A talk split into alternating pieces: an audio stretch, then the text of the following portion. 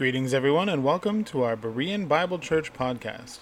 This is the beginning of our Elephants in the Room series. Thanks for joining us. Well, good morning, everybody. My name is Tim Walker. I'm the lead pastor of, Wil- uh, of Restored Church in Wilkes-Barre, Pennsylvania.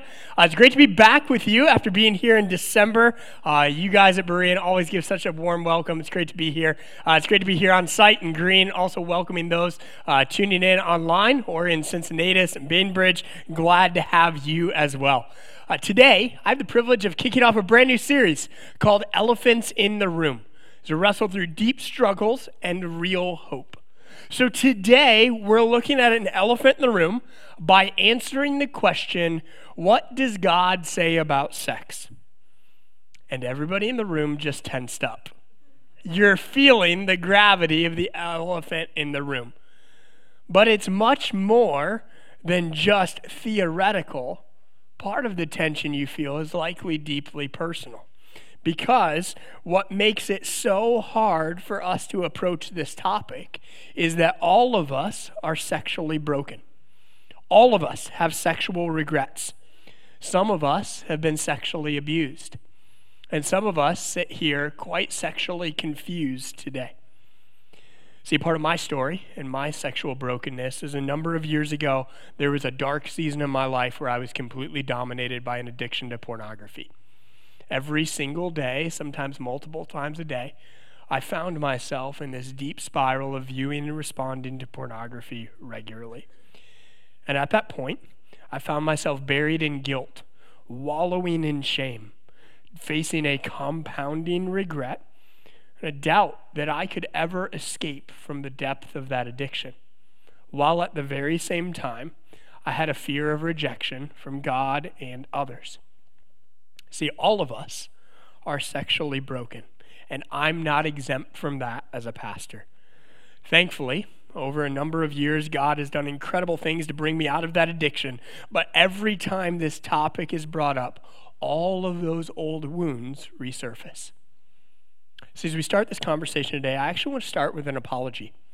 I want to say that I'm sorry for the proud, harsh, uncompassionate tone that you might have received from pastors, churches, and Christians in this topic of sexuality. See, in direct contrast to that, when you read through the Gospels, you see you never see Jesus scolding, shaming, or casting out a sexual sinner. So, what does God say about sex? Well, the complexity of the conversation to answer this question has shifted drastically, even in the past decade, because of factors like porn, abuse, gender, marriage, romance, media, and more. So it's going to take us a while to get through a thorough answer to this.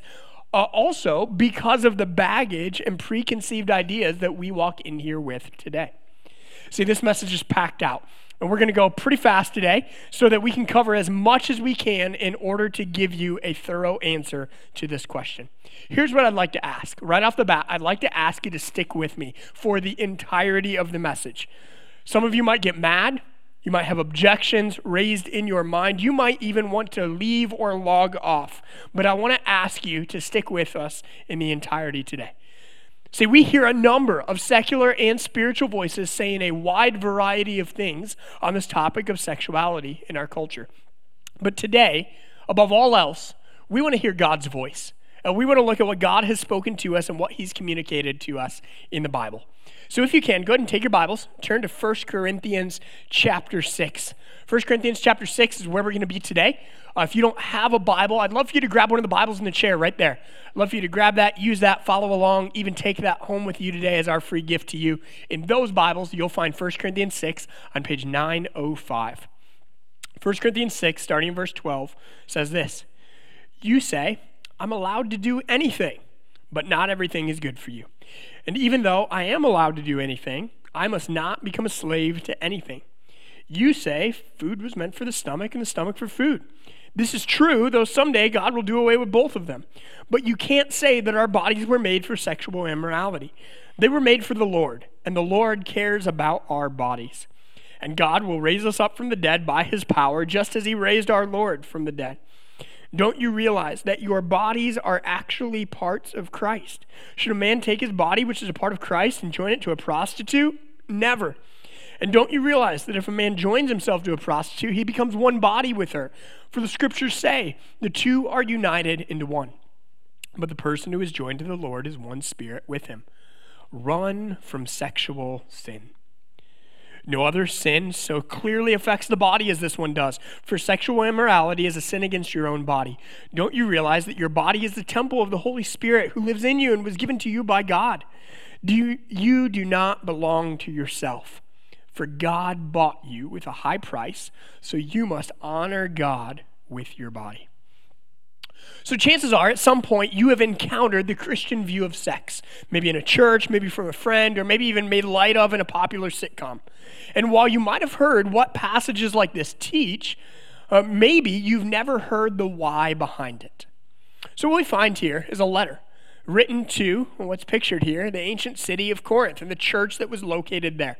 Here's what you need to know Corinth, to the ancient world, was the sex capital of its day. It was what Las Vegas is to the United States and what Amsterdam is to Europe. Because Corinth was a port city. And in it, you would find sailors coming in for shore leave that would be looking to hook up when they got off of their boats. Pictured here is the temple to Aphrodite, the goddess of intimacy and sexuality. It was said that within any given time, you could find up to 1,000 cult prostitutes located in this temple. So, to worship this goddess or to get a quick sexual fix, you would have sex with one of those prostitutes in the city. So, here, Paul's writing to a group of people that have come to Jesus out of that highly sexualized lifestyle. What's fascinating is there was actually a Harvard study done. And in this Harvard study, they called the biblical sexual ethic the first sexual revolution. Here's why. In cities like Corinth, people married for social position and a prestigious heir, but they turned to a mistress for companionship. Sexual enjoyment was then achieved with slaves that you bought or in brothels that you frequented. In that time, women were simply the property of their husbands, and unmarried women lacked the protection of marriage and were viewed as shameful. So the Bible's teaching in passages like 1 Corinthians 6 was radical, but not in the way it's radical to us today. It was radical in the way that it valued women and restricted using people for sexual pleasure. See, the Bible actually invented consent. So Paul is going against all of their prior education and experiences and what he's writing to the early church in Corinth at this point. In writing this letter, Paul is actually responding to many of the things that he knows are being done and said in this church. Check out verse 12. He twice references a statement that they make I am allowed to do anything. See, the Corinthians were a group of people who were asserting their sexual rights and freedoms. Not only that, but they would say to Paul, food was made for the stomach and the stomach for food. They were saying that sex is just a physical appetite to be filled, just like our hunger for food. Now, right about now, I know that some of you in the room and online are going, I knew it. Christians are so weird in the way that you approach this topic of sexuality. The Christian view is very restrictive, it's oppressive, it's antiquated, and it simply takes all the fun out of sex. Why can't you just be normal? That's not a bad question to ask. So, if we're going to ask that question, we have to ask what is normal? Well, there's a new normal that's been growing in prevalence in our culture. In this new normal, the paradigm is that sex is casual, sex is everywhere, and sex is everything. Here's the case I'm going to make today. I'm going to make the case that normal isn't working. Because if we're going to uh, talk about what normal is, we'll have to follow that by asking, what is normal doing to us? So, to answer that question, what I want to do is I actually want you to hear from a number of secular, not spiritual voices that actually affirm the truth, the biblical truth of the passage that we're looking at.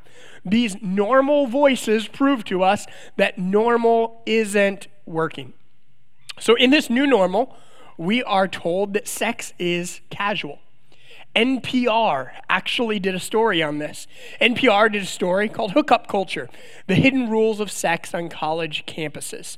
And what they found is that today's students, like the Corinthians in the passage that we're reading, uh, believe that just like food is for the stomach, sex is just a meaningless appetite to be casually fulfilled. NPR found that sex is changing because it's becoming more and more meaningless. People are trained that it's supposed to be meaningless, and people are expected to have meaningless sex that has no romantic connection at all. See, the worst thing to be called on today's college campuses is not promiscuous, loose, or a player. The worst thing to be called on today's college campuses is desperate. Meaning that if you hook up with someone and you have feelings toward or desire a relationship with that sexual partner, then you are labeled desperate. This is affecting both men and women on college campuses across our nation. And so the host in this interview was trying so hard not to moralize anything, trying to simply be a factual journalist. He was interviewing an author named Lisa Wade, who wrote a book called American Hookup. And he said, Lisa, I'd like to quote your book. This is what he quoted Hookup culture demands carelessness, rewards callousness, and punishes kindness. Both men and women are free to have sex, but neither is entirely free to love. And finally, the host couldn't hold it back anymore. He said, Lisa, when I read that, that sounds so depressing. She agreed. This proves the point that normal isn't working. See, uh, the Corinthians said, I'm allowed to do anything, but Paul reminds them, not everything is good for you. And even though I am allowed to do anything, he reminds them, I must not become a slave to anything. See, it's extremely hard to not become a slave to sexuality in our culture because in this new normal, sex is everywhere.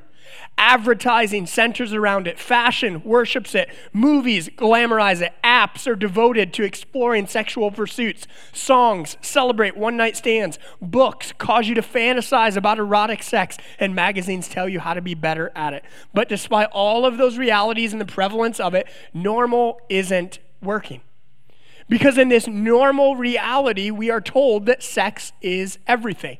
See, our culture tells us that without sex, you cannot be ultimately fulfilled.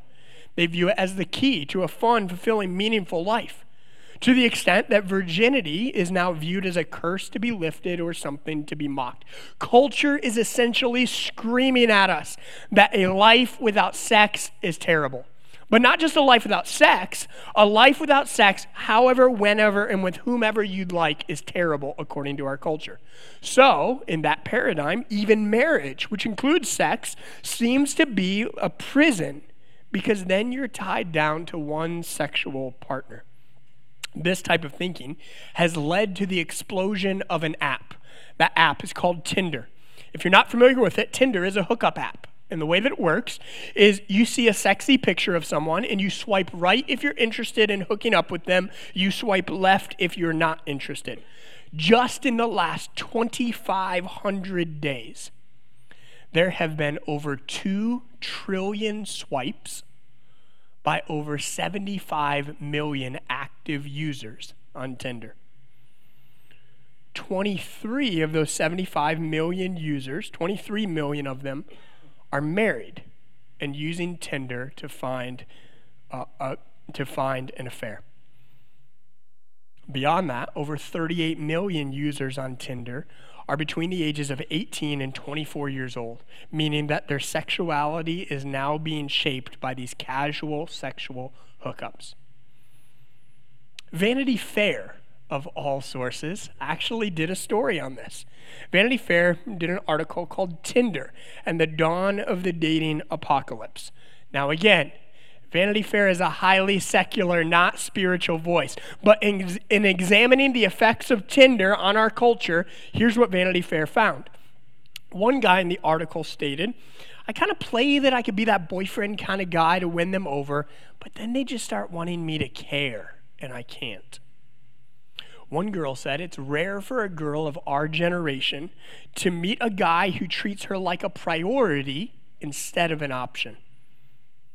Another guy in the article bragged, I hooked up with three girls off of Tinder in the course of four nights and only spent a total of $80. Another girl said, I slept with a guy who ignored me as I got out of bed to get dressed. When I looked over his shoulder, I saw that he was already back on Tinder.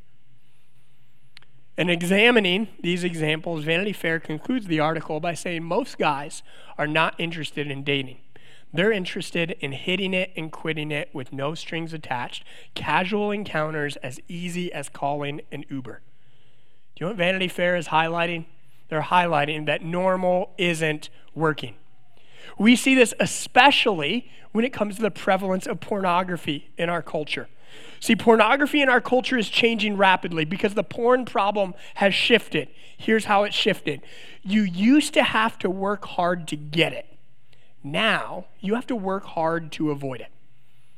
In 2019, 30, it was reported that 36% of all websites on the internet had pornographic content, totaling over 350 million websites. See, in your generation, you might have been exposed to porn in high school or college or as a young adult, but you had to go somewhere and buy something in order to get it. In my generation, I was exposed to it at age 10 in a family member's living room who openly viewed it until his wife made him shut it off. Now, the average boy or girl in America is first exposed to pornography at age six. In 2021, there was a study done that found that there was a 362% increase in elementary age students accessing pornography. As this cultural trend has grown, the New York Times did a story in which they said this Pornography is a sickness. It is when our healthy sexuality is distorted and becomes sick. The largest users of internet porn are between the age of 12 and 17, and porn u- producers increasingly target adolescents. In fact, the number one porn search term is teens, teen. See, our teens aren't just growing up viewing porn. They're now making it themselves on their smartphones or bullying others in their classrooms to send them nude photos. Parents, hear me clearly. If you are not intentional about talking to your children about sexuality, even at young ages. Someone or something else will shape them in the absence of your influence. Pornography has now grown into a $97 billion industry. That's more than the MLB, NBA, and NFL combined. 80% of men report regularly using porn, but it's not just a male issue because the fastest growing usage is amongst young women. Time magazine has taken notice of this. It actually did a front cover story on the effects of pornography. They found that there's a whole generation saying that pornographic and digital arousal is leading them to diminished passion, diminished response, and a diminished sexual desire with real people. This is what Time magazine said. Sexually active singles have the most problems and have higher rates of depression. Those consuming large amounts of porn have poorer physical health and worse grades. It's killing a generation. Why?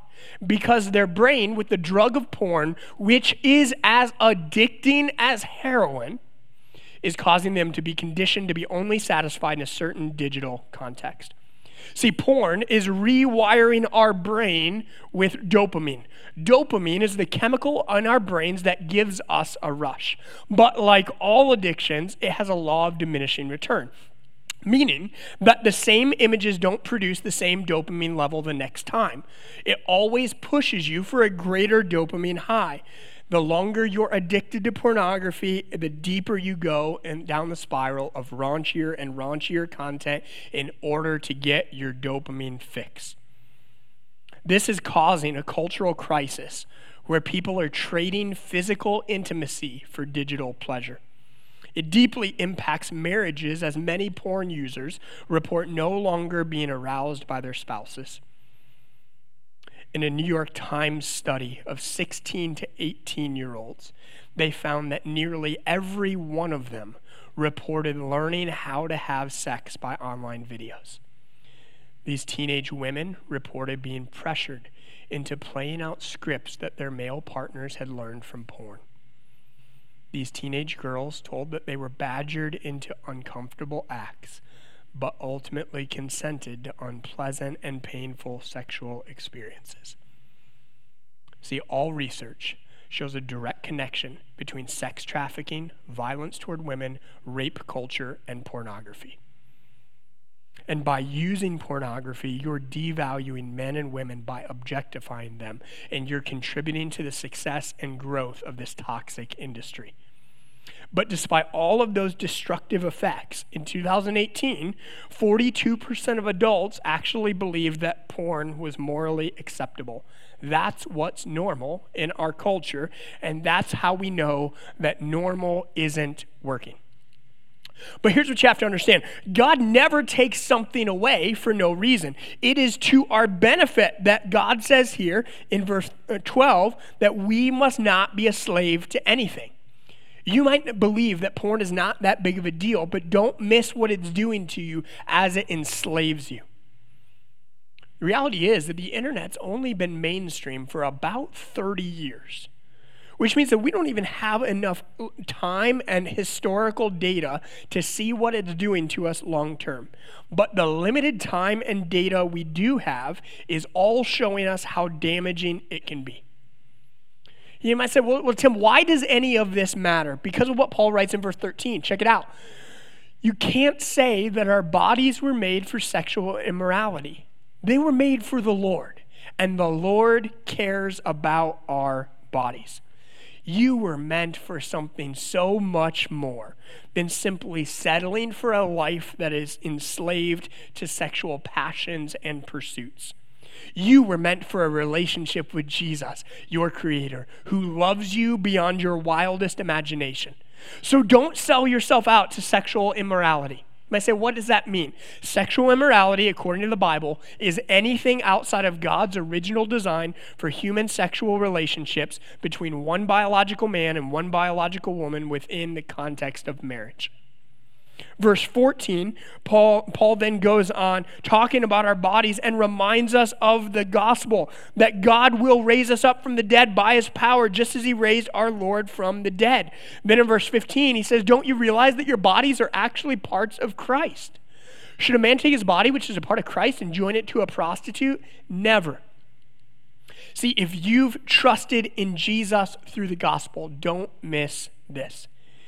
You cannot have a healthy relationship with God if your sexual relationships are more important to you than Jesus. See, the normal view is that sex is casual. God's view is that sex is special. The Bible talks a lot about sex, and it does that in a very positive light. You'll find that in Genesis, Song of Solomon, the words of Jesus, the teachings of Paul, and more. God created sex to be enjoyed within his original design. The Bible celebrates sex as special, but also warns against the dangers of violating God's boundaries. See, in verse 18, here 1 Corinthians 6, we're told that no other sin so clearly affects the body as this one does. For sexual immorality is a sin against your own body ultimately, we have to realize that any sexual activity outside of God's defined design is destructive. You might say, so why does God care who I sleep with? Or you might say, if we're two loving, consenting adults, why does it matter? Not only would spiritual truth challenge you, but secular voices are now challenging those objections as well. The Washington Post published a story in which they said this Consent is not enough. We need a new sexual ethic. Our consent first culture has li- left us liberated and miserable. This is the problem with consent. It leaves so much out. Non consensual sex is always wrong, full stop. But that doesn't mean consensual sex is always right. Even sex that is agreed to can be harmful to an individual, their partner, or to society at large. Do you know what this article is saying? It's saying exactly what Paul says. You say, I'm allowed to do anything, but not everything is good for you. We see the deep impacts in our culture of the sexual revolution, which came in the 1970s. This was a turning point in American history where sexual freedom was championed and prioritized. Now, over 50 years later, this freedom has caused our sexual appetites to become out of control. What was once considered wildly pornographic is now mainstream in our media. We talk up consent and protection from abuse, but we tolerate or enjoy it in our fiction we are inconsistent in the ways that we talk about sexual ethics and virtue, virtue signal to that end, but act in ways that actually erode sexual ethics. I believe one of the greatest examples of this in our entire culture is the show Game of Thrones. So I've personally never seen an episode of Game of Thrones. Here's why. One of my personal boundaries is that I never watch a movie or show without first reading a content guide. And if that content guide states that it contains graphic sexual content or any nudity, I don't watch it because I know the destructive path that will take me down. And I never want to be surprised by sexual content in my entertainment. But when Game of Thrones first came out, I had a ton of Christian friends that were saying how amazing it is and how much I was missing out on. And I looked up the content and saw that it wasn't something I could allow myself to watch. Since that point, what's been most fascinating to me is what secular, not spiritual voices have been saying about it. In an article in The Atlantic, they said the show's tendency to ramp up the sex, violence, and especially sexual violence, is its defining weakness.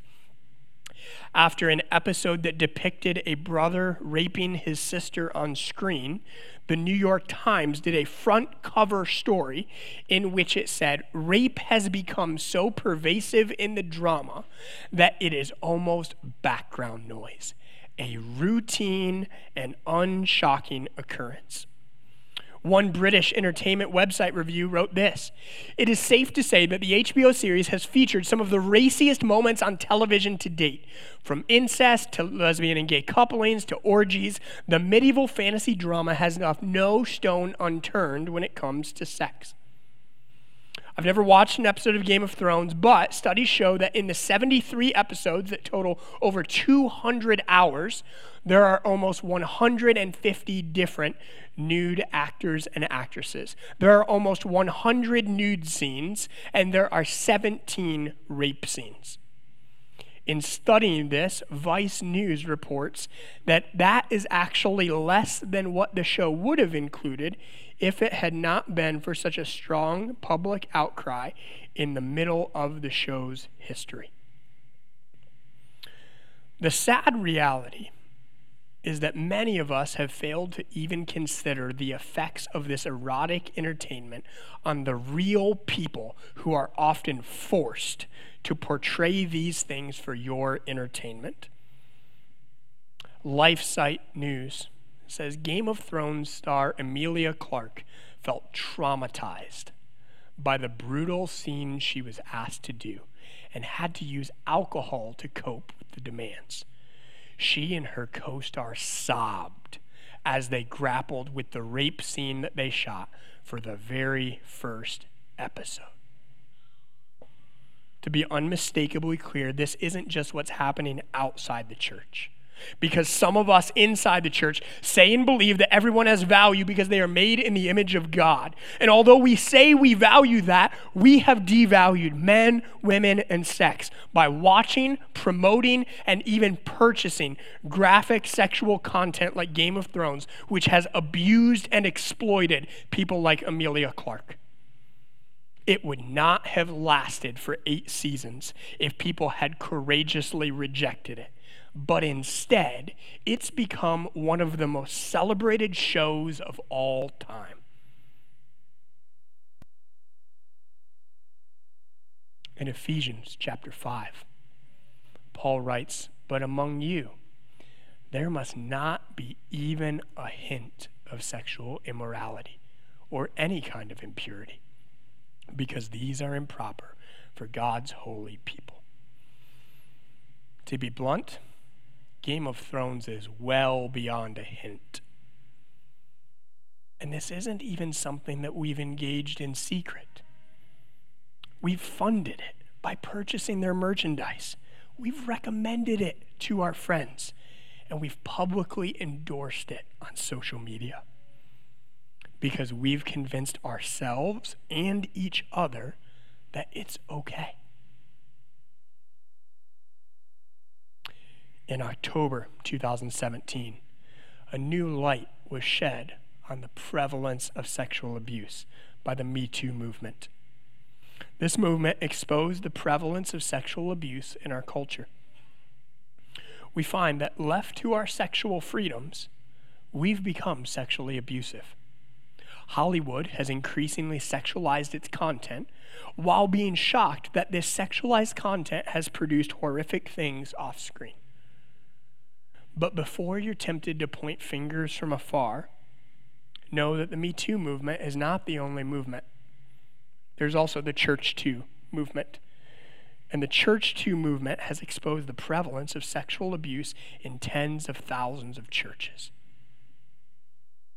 Many Christians have become slaves to the sexual norms of our culture while being shocked that the same sexual abuse in our culture is also happening in our churches. In both of these tragic realities, it is abundantly clear that if you believe the lie that sex is everything, you will eventually do whatever to whomever in order to enjoy it. See, when it comes to this erotic media, we're not talking about obscure perversions in our culture. We're talking about mainly socially accepted sexual pervasiveness in our culture. And this is affecting us on a deep level. That's why Paul says in verse 18, no other sin so clearly affects the body as this one does. For a sexually immoral, uh, for sexual immorality is a sin against your own body. See, our culture wants to separate sex from attachment and sex from consequences. But sex is not just physical; it's emotional, psychological, and spiritual. Let, let me make sure to clarify one very important thing. Having a sex drive or sexual desires is not wrong. But letting sexuality be in the driver's seat of your life and choosing to let your desires lead you to disobedience to Jesus is wrong. In many cases, the church is often led with fear of worst case scenarios. But even if no one gets a sexually transmitted disease, even if no one gets pregnant, even if you're doing things alone in the secrecy of the, your house and you think that you've gotten away without external consequences, there's still an impact on your heart. See, the more we allow something into our minds or our hearts, the harder it will be to resist it when we actually have physical opportunities. See, sexual sin is simply the body going where the heart and mind has gone long before.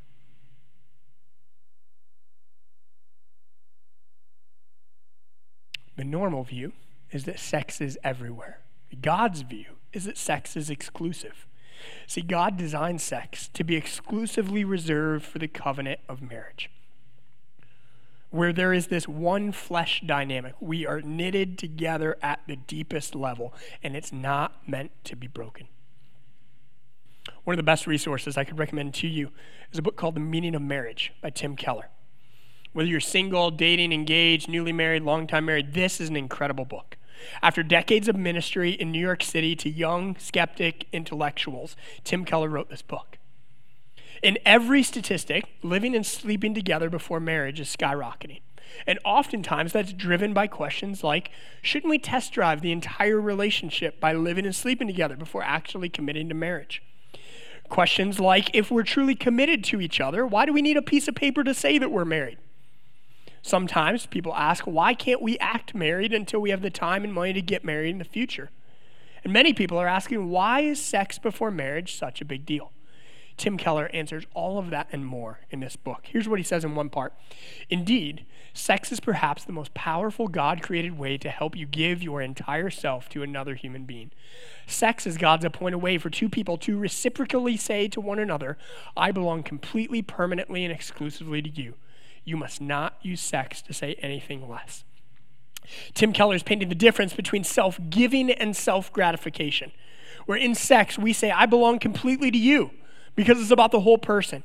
See, sexuality can't be compartmentalized from the rest of you. When you give someone that, you've given them all physically, emotionally, psychologically, and spiritually.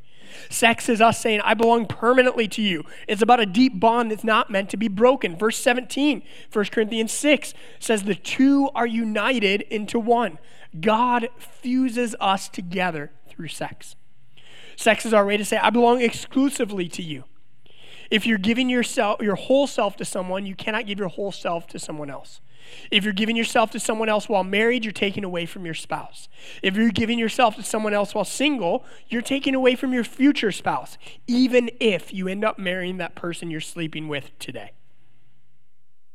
That's why sex is designed to stay exclusively within the covenant of marriage. We cannot cheapen sex to say anything less. Keller goes on and he says, When dating or living together, you have to prove your value daily by impressing and enticing. You have to show that the chemistry is there and that the relationship is fun or fulfilling, or it will be over. We are basically still in a consumer relationship, and that means constant promotion and marketing. The legal bond of marriage, however, creates a space of security where we can open up and reveal our true selves we can be vulnerable, no longer having to keep up facades. We don't have to keep selling ourselves. We can lay the last layer of defenses down and be completely naked, both physically and every other way. Well, if you won't take the Bible's word for it, and you won't take Tim Keller's word for it, maybe you'll take the Wall Street Journal's word for it, because this is what they wrote. In an article called Too Risky to Wed in Your 20s, Not If You Avoid Cohabitating First, their secular research shows that marrying young without ever having lived together with a partner makes for some of the lowest divorce rates. Beyond that, other secular studies have shown that Christian married couples are most likely to be satisfied and enjoy their sex lives more. See, God never intended us to give ourselves without committing ourselves through marriage. Normal tells us that sex is everything. In God's view, sex is one of many good gifts. You can find ultimate fulfillment in Jesus. Your identity can be rooted in Jesus, not your sexuality. You can cultivate contentment rather than being consumed by sexual pursuits. Because, see, in this new normal, we're told sex is casual, sex is everywhere, and sex is everything. But it's abundantly clear from both spiritual and secular voices that normal isn't working. So the question for us then becomes how do we respond to this new normal? Look back at verse 18. Paul says very clearly run from sexual sin. This is the only sin in all the Bible where we're told to run. Elsewhere in the Bible, in other places of sin, we're told to fight, stand, resist. Here, we're told to run because of the power it can have over us. That means that you don't see how close to the line you can get. That means that you don't convince yourself that doing everything but with your significant other is okay. No, you run. But it's not just about running from something, it's ultimately about running to someone.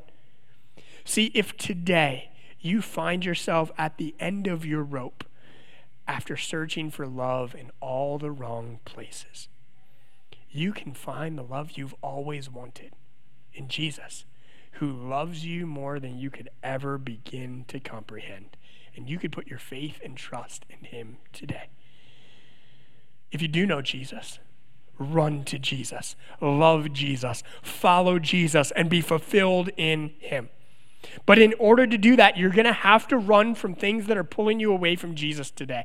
Maybe that means putting filters on your devices, changing what shows or movies are acceptable, changing the dynamics of your relationship or living situation, or establishing sexual boundaries. See, in 1 Corinthians 6, what I love is that Paul doesn't just tell us what to do or what not to do, he ultimately reminds us who we are in Christ. Check out verse 19. He says, Don't you realize that your body is the temple of the Holy Spirit who lives in you and was given to you by God? Your body is a temple, which means that it's sacred, it's special, it's worth something, and you need to protect it. See, this description of your body being a temple is Paul communicating specifically with followers of Jesus. If you're not a follower of Jesus yet, This isn't talking about you. And to be honest, all of this isn't for you. What you need to do is you need to focus on Jesus first, not morality. You can live a moral life and never follow Jesus, but you can't follow Jesus and not obey him. See, if all these secular voices are seeing and saying how destructive normal is, what an opportunity for followers of Jesus to rise up and live differently and to show people the difference that Jesus can make beyond all else. Verse 19, Paul goes on and he says, You do not belong to yourself. See, this ultimately is an issue of authority because God designed and defined sex. The countercultural sexual ethic of the Bible is that we don't cling to our sexual rights and freedoms. We don't say, I should be allowed to do whatever with whomever as long as it's not hurting anyone. No, we submit to Jesus, who is our Savior, our Lord, and our King. We submit to Him in every area of life, including our sexuality. You might say, well, I don't like that. What right does God have to have authority over my body and my sexuality? Well, Paul goes on. He says, You do not belong to yourself. Why? For God bought you with a high price. So you must honor God with your body. And here, we are given the gospel reassurance and motivation that you and I desperately need. See, if you believe that a sexual experience, a relationship, or a marriage will complete you, you will live your entire life dissatisfied. Other friends, romantic partners, or spouses will then become dissatisfied with you because you will crush them under the weight of unrealistic expectations. They were never designed to complete you. Only Jesus will complete you.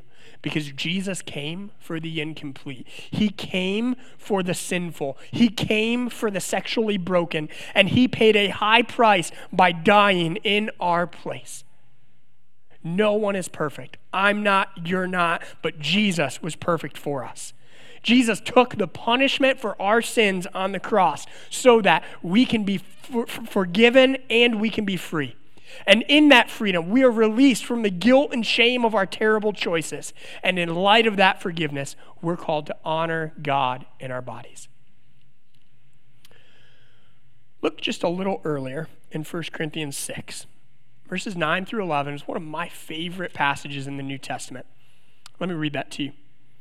Don't you realize that those who do wrong will not inherit the kingdom of God? Don't fool yourselves. Those who indulge in sexual sin, or who worship idols, or commit adultery, or are male prostitutes, or practice homosexuality, or thieves, or greedy people, or drunkards, or are abusive, or cheat people, none of them will inherit the kingdom of God. Some of you were once like that but you were cleansed. You were made holy. You were made right with God by calling on the name of the Lord Jesus Christ and by the Spirit of our God. So, in light of this gospel hope, despite the depth of our struggles and the issues in our culture, there is real hope that is rooted and found in Jesus and Jesus alone. And in light of the gospel that Jesus made possible for us, we're called to focus on from this day forward. Don't wallow in the guilt and shame of the past. Look to the future and what's possible only because of Jesus. We can't change our past but we can protect our future. I know that I've been hitting you pretty hard and heavy today, and I want you to hear my heart. I've been working on this message for countless hours. I literally wept over this sermon. I wept for the two girls that I have to raise in this highly dangerous sexualized culture. And I wept for you. Because ultimately, I want God's best for you. I know that this is new and seemingly radical to some of you. But over the years, I've seen Jesus change people in incredible ways that I never thought was possible. And I've seen them experience the joy of doing things God's way. I've seen people change their entertainment choices. I've seen people escape from porn addictions. I've seen broken marriages restored. I've seen people stop sleeping together. I've seen people get married to the person they've been living with for years. And in each and every one of those situations, I've seen people have opportunities to tell other people about Jesus and the change that only He can make in their lives. Because our lives are a billboard for the power of the gospel and the power of the Holy Spirit who is working in us and through us as we are his temple. So I don't want you to walk out of here feeling bad today. I don't want you to walk out of here depressed and feeling defeated. I want you to walk out of here compelled by the price that Jesus willingly and joyfully paid for you and live differently in light of that. Don't look back, look forward and live differently. So, what does God say about sex? when you boil it all down, God designed and defines sex. But what we want to do is we don't want to just ask the question, we want to accept the answer. And I hope that what motivates your acceptance of this answer is God's acceptance of you through Jesus. So, to help remind us of the greatness of God shown through His grace, check out this video.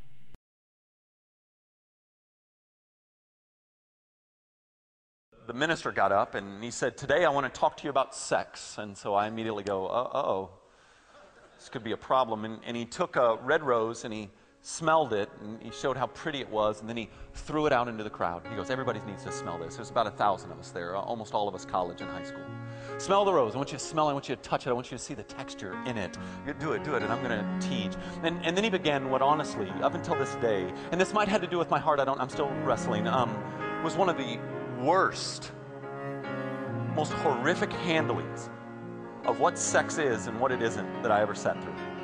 It, it was fear mongering at, at its best. It was, um, you don't want syphilis, do you? And everybody's smiling and having a good time until there's herpes on your lip, and you, right? And so I'm just thinking, what are you doing? What are you doing?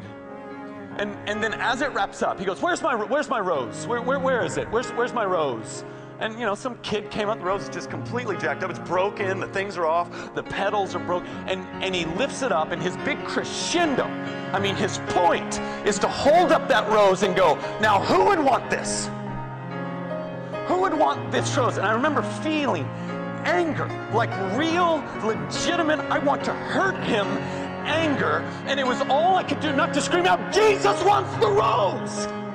That's the point of the gospel that Jesus wants the rose. That he made him who knew no sin to be sin on our behalf, that we might become the righteousness of God in him. That while we were yet sinners, Christ died for us. Christ won. You're not even teaching the basics of our faith.